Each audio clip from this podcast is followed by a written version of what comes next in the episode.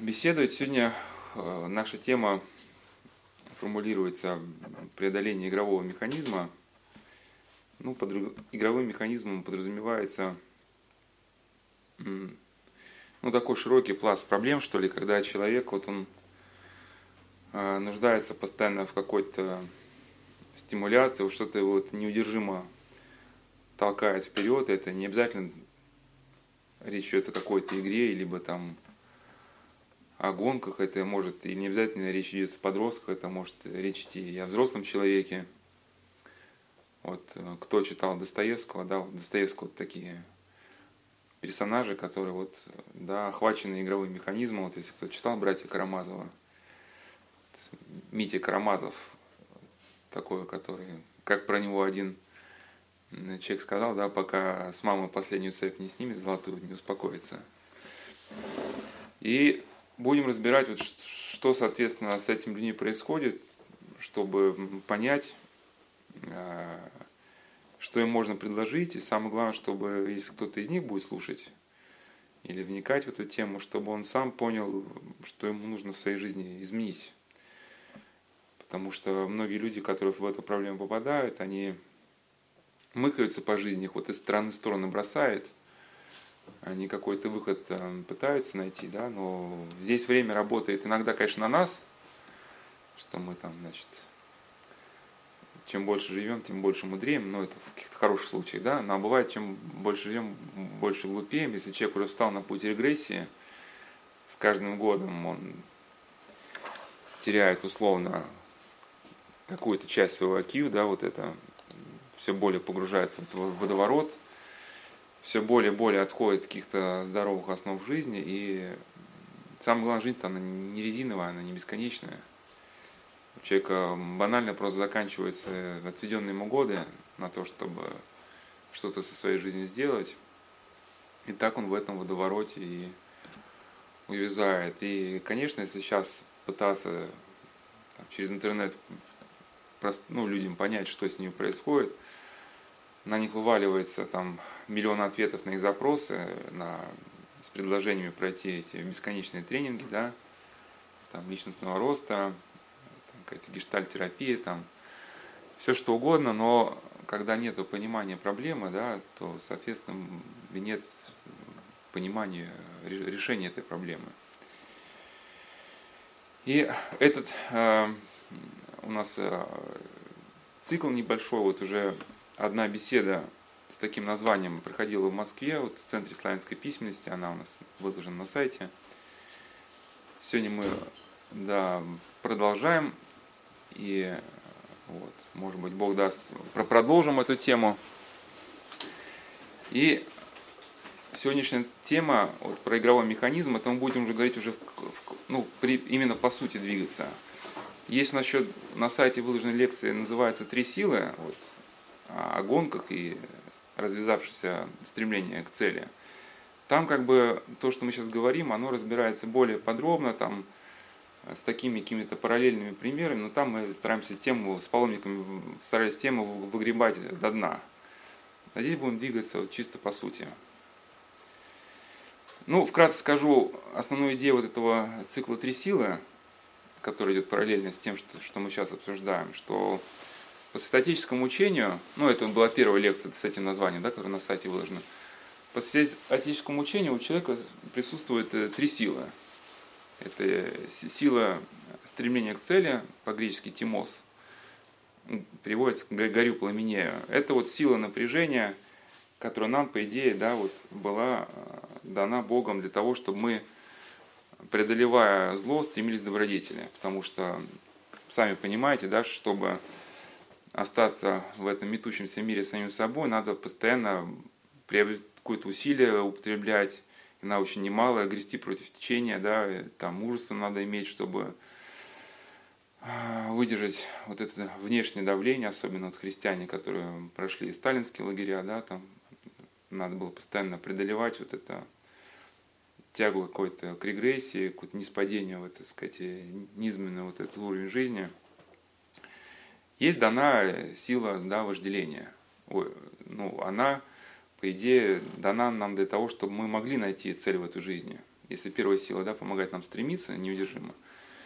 Но сила, э, и, соответственно, сила вожделения, когда она э, заболевает в человеке, она превращается в похоть.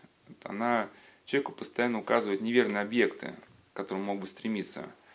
А когда заболевает в человеке сила тимоз, ее святые отцы сравнивают да, со стражным псом, который, по идее, должен нас охранять, но эта сила тимоса начинает бросаться на все окружающее. Вот, например, человек нам перешел дорогу, да, вот мы на него прогневались, начинаем, вступаем с ним, с ним в ругань.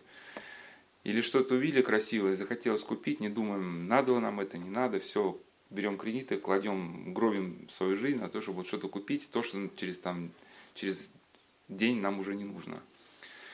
Ну и, соответственно, регулируется все силы мыслительные. Но ее можно только отчасти сопоставить с тем, что мы знаем о разуме или вот второй сигнальной системе, как академик Павел говорил.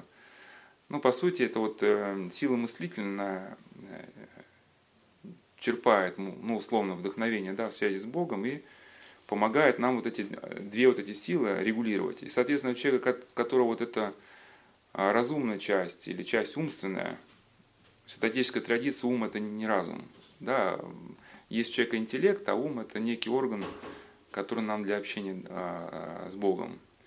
И, соответственно, когда вот эта мыслительная сила ослабевает, вот это все в человеке приходит в разнос. Его вот эти две первые силы начинают напоминать двух необеженных коней, которые несут его вот куда-то по жизни. И еще древние греки говорили, да, что Эрос и Тимос – это вот два коня.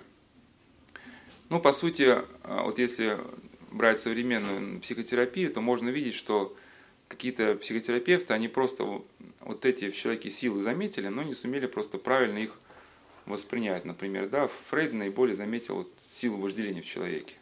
Только он и неправильно понял. То есть она действительно присутствует как движущая сила, но только в святотеческом понимании эта сила, она тогда как бы соответствует своему назначению, когда она устремлена на какое-то высшее благо. А Фрейд полагал, что базовым стремлением является половой инстинкт, да, а все вопросы религиозного характера, связанные с высшими смыслами, это уже какая-то там, патология, это некий такой невроз. Да, например, Адлер заметил в человеке базовое стремление к власти. Это вот то же самое, да, Тимос. Там Виктор Франкл заметил наиболее в человеке вот э, силу мыслительную. Но секрет состоит в том, что невозможно из этих э, триады что-то взять и вычеркнуть. То есть вот э, человек, в котором бушует страсть, вот как Митя Карамазов, да, вот есть у нас эта статья, вот так и называется «Три силы», там выложена на сайте. В нем невозможно вот эту его бушующую натуру а, взять и перечеркнуть. Но можно, да, понимая эстетическое учение, вот эти двух коней, грубо говоря, объездить и направить к какой-то верной цели. Да, и тогда вот, вот не зря многие святые были военными, да, привыкшими к дисциплине, они могли обуздать свои э, вот эти стремления и направить их к достижению какой-то вот важной цели. Вот. И сегодня мы значит, оттолкнемся от одного примера, ну, от реального, и я расскажу об этом человеке. И на этот пример мы уже дальше сегодня, там, в последующих встречах, будем нанизывать все остальные мысли. Э, почему сейчас важно рассказать подробно об этом человеке? Потому что когда мы разбираем какую-то тему и отталкиваемся не от реального какого-то примера, да, а сходу строим какие-то модели, вот получается мы уходим ну, в такую в некую говорильную, да, которая сейчас наполнены книги по психотерапии. То есть вот эти бесконечные концепции, которые вот никак не подтверждаются ну, в реальной жизни. Да, вот, например, там один миллиардер, вот он писал о своем сыне, что у него было биполярное расстройство. Ну, отчасти эта тема связана с нашей, да, потому что люди с биполярным расстройством их швыряет по жизни, вот, то там в депрессию они э, мучатся мыслями о суициде, то в безудеж какой-то, ну, что-то похоже на Митю Карамазова, да, вот эта полярность. То там, не знаю, какие-то пляски, поездки, кругосветные путешествия, фантастические проекты. И вот он говорит, что я своего сына много лет держал, у меня это было такое ощущение, что держал его условно за руку над пропастью и не знал, хватит ли мне сил его держать.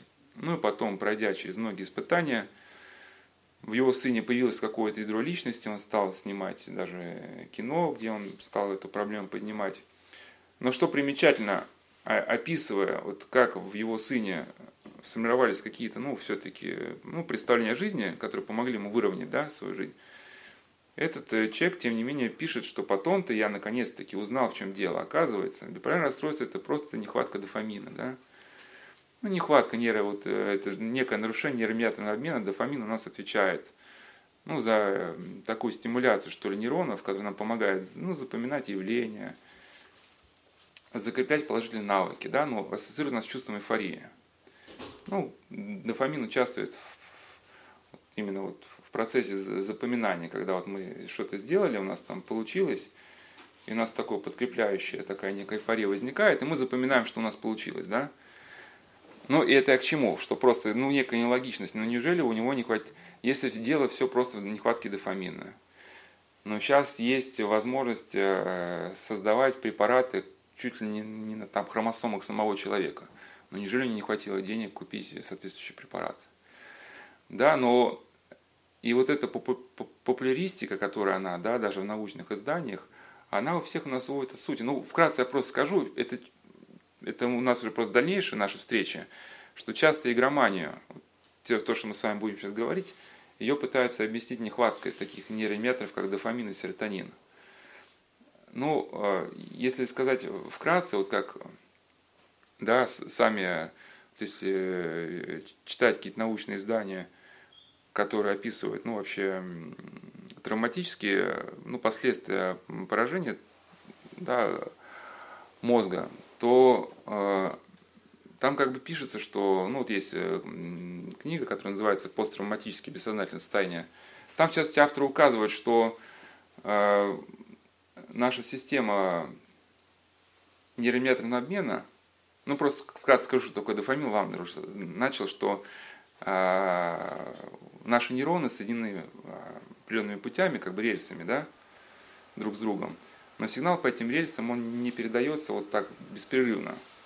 То есть между этими рельсами существует какой-то разрыв, да, и чтобы передать сигнал дальше, а, на одном конце должен быть выпущен, ну, условно, шарик дофамина, который передает сигнал дальше, и этот электрический импульс идет дальше по рельсе.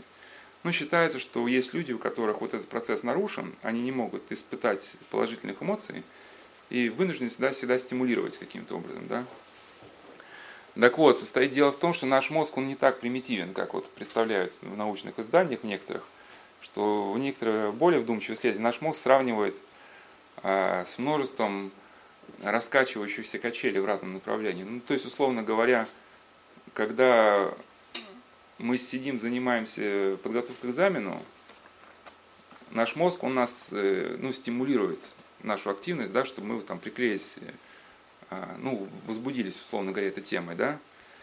Но у нас не может идти возбуждение по всем направлениям. Одновременно наш мозг пытается затормозить все, не относящееся сейчас к экзамену. Там, там воробьи, которые за окошком там чирикают, там, даже мама, которая там яичницу там готовит, да, сейчас человека ничего не интересует ну, условно говоря, что прямая стимуляция вот дофамином, она ничего ни, ни к чему не приводит.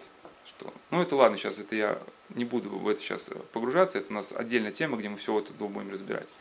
Сейчас просто, сейчас мы говорим, будем о полярности, что вот есть просто такая точка зрения на полярность, что вот это, когда человека шатает по жизни, что это вот связано с какими-то простыми средствами, ну, причинами, да, нехватка дофамина. Но если Сейчас важно, чтобы понять, если было все просто так, уже давно бы изобрели какой-то препарат, да, который бы эту нехватку устранял. Ну, многие люди так и делают, там, доморощенные препараты, там, экстази, там, амфетамины употребляют, но болтанка, она только усиливается. Ну и так вот расскажу э, об одном примере, и вот чтобы этот потом пример нам на, понять, что с этим человеком происходит – ну, надо будет перелопатить нам с вами, ну, не только сегодня, а и дальше большое количество каких-то данных. Вот, этот, э, значит, молодой человек, ну, он такой, случай, конечно, э, где-то в этом случае такие крайности проявились, но отчасти, наверное, эта ситуация, она, э, ну, не в таких экстремальных формах, она, возможно, и в жизни огромного количества других людей. Ну, его, в общем, он, он с детства не знал, что такое вообще отцовская, отцовская поддержка. То есть мама выросла в обстановке ну, это тоже я просто а, расскажу, как было, потому что эти все подробности важны, что мама выросла в обстановке такого полного тепла, доверия, и ей было трудно предположить, что в жизни существует там, обман или какие-то такие моменты, да. И когда она захотела выйти замуж за, ну, за своего первого мужа, вот, ввиду неких особенностей этого мужа, ее окружающие предупреждали, что ну, пути не будет в этом браке, да. Но ей трудно было предположить вот все последствия своего шага. Да, там человек был из такой семьи, где было к женщине такое, ну, специфическое отношение, да, ну, такое восточного плана, да, вот, значит, ближнего, ближ, ближневосточное, да, где, значит, женщина это предмет домашней мебели, как бы, вот, ну и, соответственно, а, потом вот эта первая размолвка с мужем, и, соответственно, э, ребенок это все пропускал через себя, потому что вот ребенку в таких ситуациях, ну я уже по ходу комментирую, гораздо сложнее, чем маме, потому что у мамы есть своя мама, которой можно прибежать, упасть на грудь, там, да, и мама утешит. Но если у ребенка его мама выбита там, из колеи каким-то там стрессом, да, ребенку некуда, как бы, некому, получается, прибежать. Потом был второй брак и э, жизнь на, на военном поселке, где мальчик сходу был такой очень активный, бегал, и чтобы его как-то усмирить, его просто привязывали к дереву. Ну и с годами, значит, он уже как-то стал формироваться, вот особо как-то без, без э, семейной на нем заботы, но так как его значит, мама и бабушка были людьми верующими, у него вот эта вера все-таки осталась. И в нем стала соседствовать такая странная полярность. То есть он очень а, может благовейно относиться к храму, да, там, может очень благовейно лобызать иконы, причем искренно. А, искренно а, посещать какие-то святыни, да, и с такой же искренностью, с таким же, может быть, за запалом, да, бросаться вот в какие-то такие экстремальные активности, вот, э, в частности, там участие в действиях уличной банды, и, ну и что в этом примере такого примечательного, да, что, ну, обычно, обычно, вот, если у человека есть какое-то благовение, оно препятствует ему, ну, чтобы он постоянно завалялся, извиняюсь, в какую-то движуху, да. Если в человеке развит вот это стремление к авантюризму, это авантюризм не дает человеку, ну, особо проявить какое-то благовение, да. А когда вот эти две крайности существуют в человеке вместе, то, соответственно, уже возникает вот э, такая странность поведения, что, ну, условно, да, это корабль, у которого нет руля. И это вот такое свойство сильно многих игроков, что они совершенно искренне, на полном серьезе могут вам обещать изменить свою жизнь, абсолютно веря как бы, ну, в то, что они вам говорят правду, они же вам не лгут. Но через минуту точно с такой же искренностью, если вот за окном какая-то начнется байкерская движуха, да, и им поступит предложение от этой движухи, они точно такой же искренностью скажут, я, подожди, я сейчас через минутку, да, и на неделю туда, в эту, сказать, э, клаку уходят, ну, и через неделю с такой же искренностью, вот это раскаяние, извини, это в последний раз. И здесь э, трудно сказать, что человек как-то лжет, ну вот он, да, вот так. То есть э, и у этого молодого человека она есть очень большая целеустремленность. Вот в свои небольшие годы он уже спас кажется, даже не одного человека.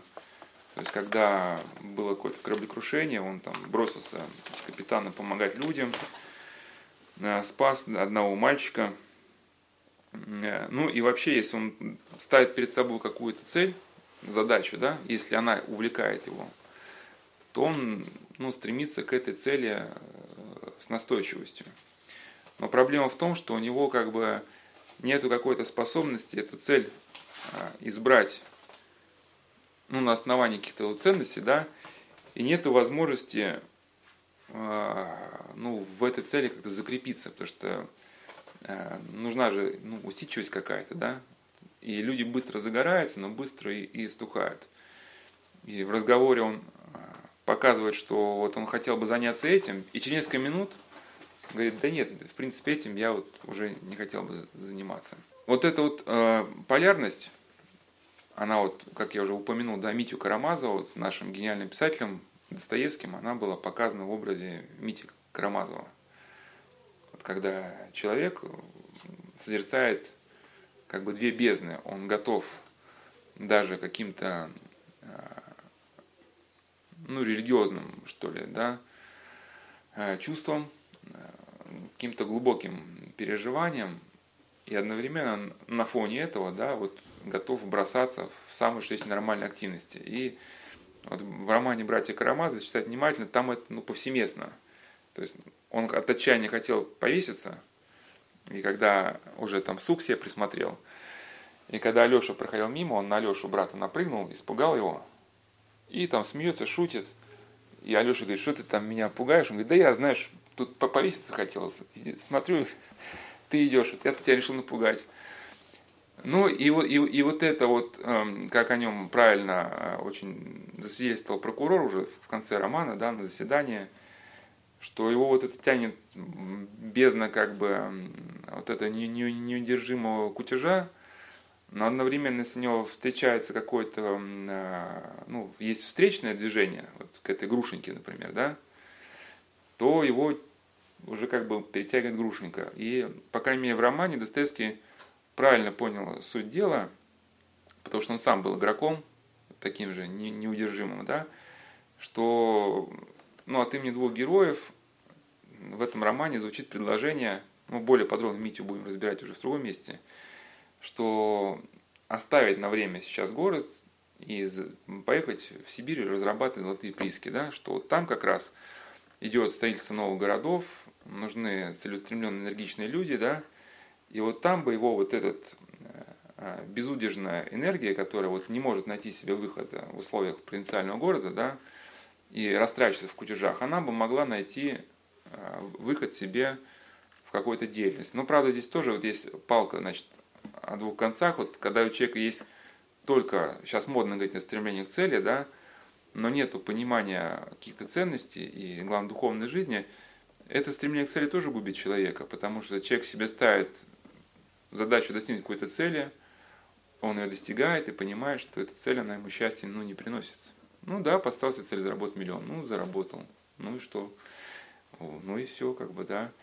И получается, ну, человек на каком-то этапе все равно приходит в депрессию. При разговоре с ним, что самое важное, что он мог бы сказать вообще о мотивах своей деятельности, но это не только были участия в уличных бандах, вот он уже успел какой-то срок провести в тюрьме. Небольшой, правда, но тем не менее, да, уже, уже как бы это, сейчас даже небольшого срока достаточно, чтобы человек уже его замотало в этот э, криминальный мир, да, из которого выйти потом уже очень ну, трудно, если ты одной ногой уже увяз, то есть, ну, попадать легко, вот, трудно вставать, потом учиться как-то, да, там, преодолевать вот, эту завязанность на, на какую-то криминальную идеологию. Он сформулировал основную свою идею, почему он выбирает вот эти гонки. Ну, он гоняется там, да, значит, любит гоняться. Как он говорил, максимальная скорость он развивал это 280 километров на мотоцикле, причем без каких-то там шлема, без там защиты какой-то, ну в тапочках просто домашних. Как он сам определил свой главный мотив, это вот, что когда он набирает скорость, он ни о чем не думает. Ну вот и сейчас сегодняшняя наша тема, сейчас я еще вкратце скажу про вот это стремление да, что оно должно быть направлено в нужное русло. Но основная тема нашей сегодня беседы – это вот вообще стремление к забвению.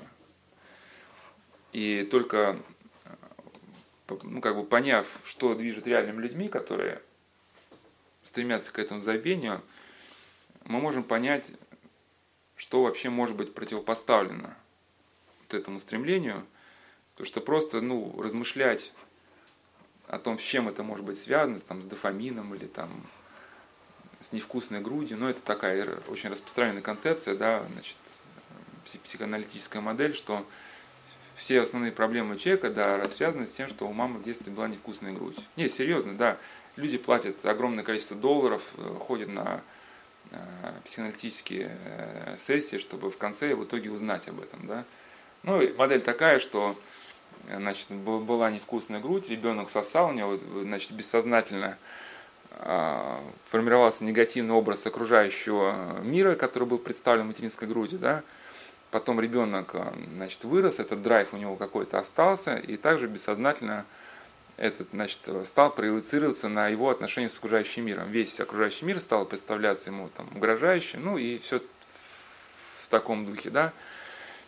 Ну, справедливости ради стоит отметить, что академик Томский, хотя он писал э, немножко о другой модели, да, вот о стремлении Фрейда все свести к половому инстинкту, да, он сказал, ведь проверять это очень просто, да, ну, доказать, доказать вот положение фрейдистских моментов, ну, можно было бы очень просто. Сейчас же у нас есть аппаратура, да, то есть, когда человек набирает, ну, условно, скорость, там, 280 километров, да, то есть, можно же отметить, какие э, отделы мозга, да, там у ребенка стимулируются, ну, во время кормления, да, а потом проверить, когда человек нажимает там в пол педаль на 280, у него те же области стимулируются или какие-то другие, да.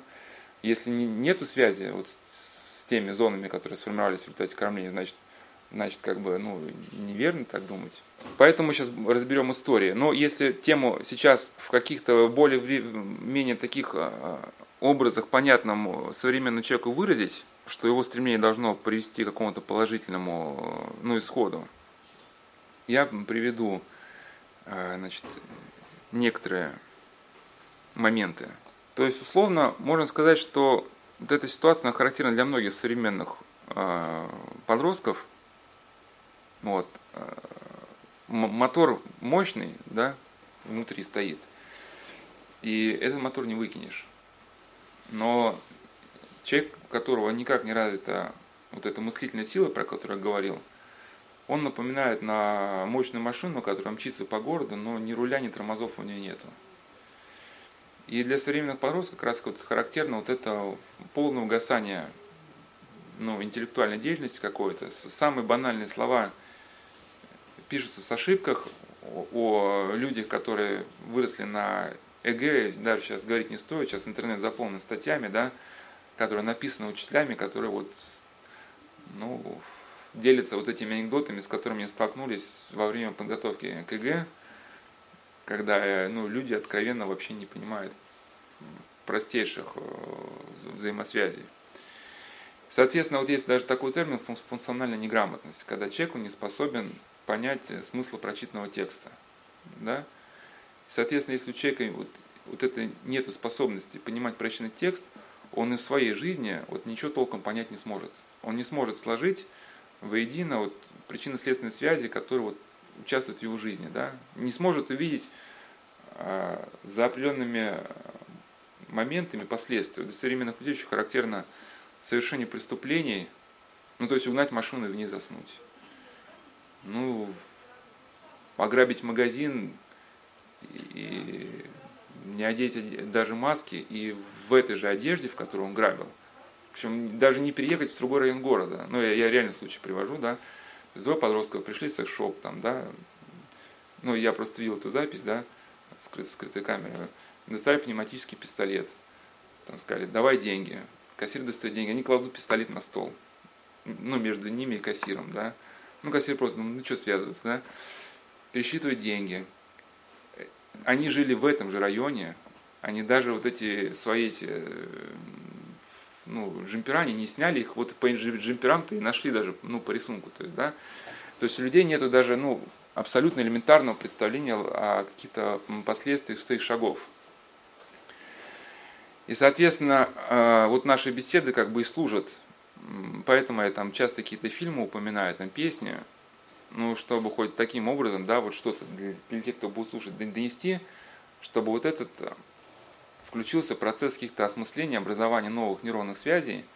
Потому что на, на самом деле вот процесс недержимой игры, если его вот сейчас абстрагировать с каких-то духовных моментов, а сказать о физиологическом аспекте, да, это вот недоразвитость условно лобных долей. Вот лобные доли у нас отвечают за э, планирование, за целеполагание, и вот эта префронтальная кора у нас формируется где-то к 20 годам, это где-то, которая у нас ассоциируется со способностью принять самостоятельные решения.